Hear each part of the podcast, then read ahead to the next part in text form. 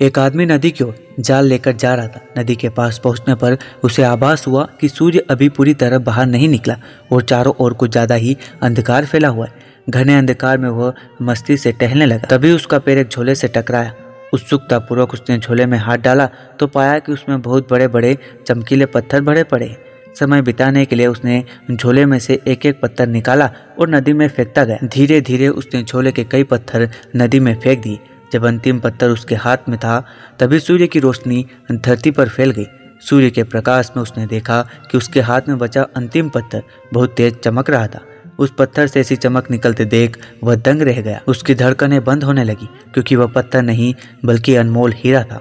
उसे एहसास हुआ कि अब तक वह करोड़ों के हीरे नदी में फेंक चुका है। वह फुट फुट कर रोने लगा। उसके हाथ में बचा अंतिम हीरा।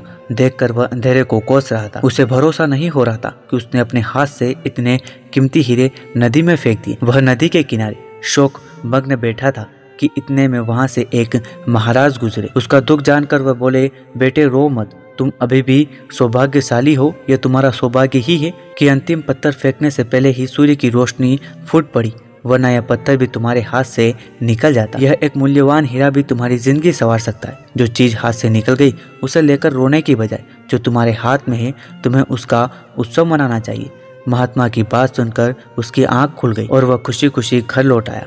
तात्पर्य यह है कि जो गुजर गया, उसे देखने की बजाय, यह देखा जाए कि आगे क्या हो सकता है। जो चीज़ हाथ से निकल गई, उसे लेकर रोने की बजाय, जो हाथ में है, उसका उत्सव मनाना चाहिए और भविष्य के बारे में सोचना चाहिए।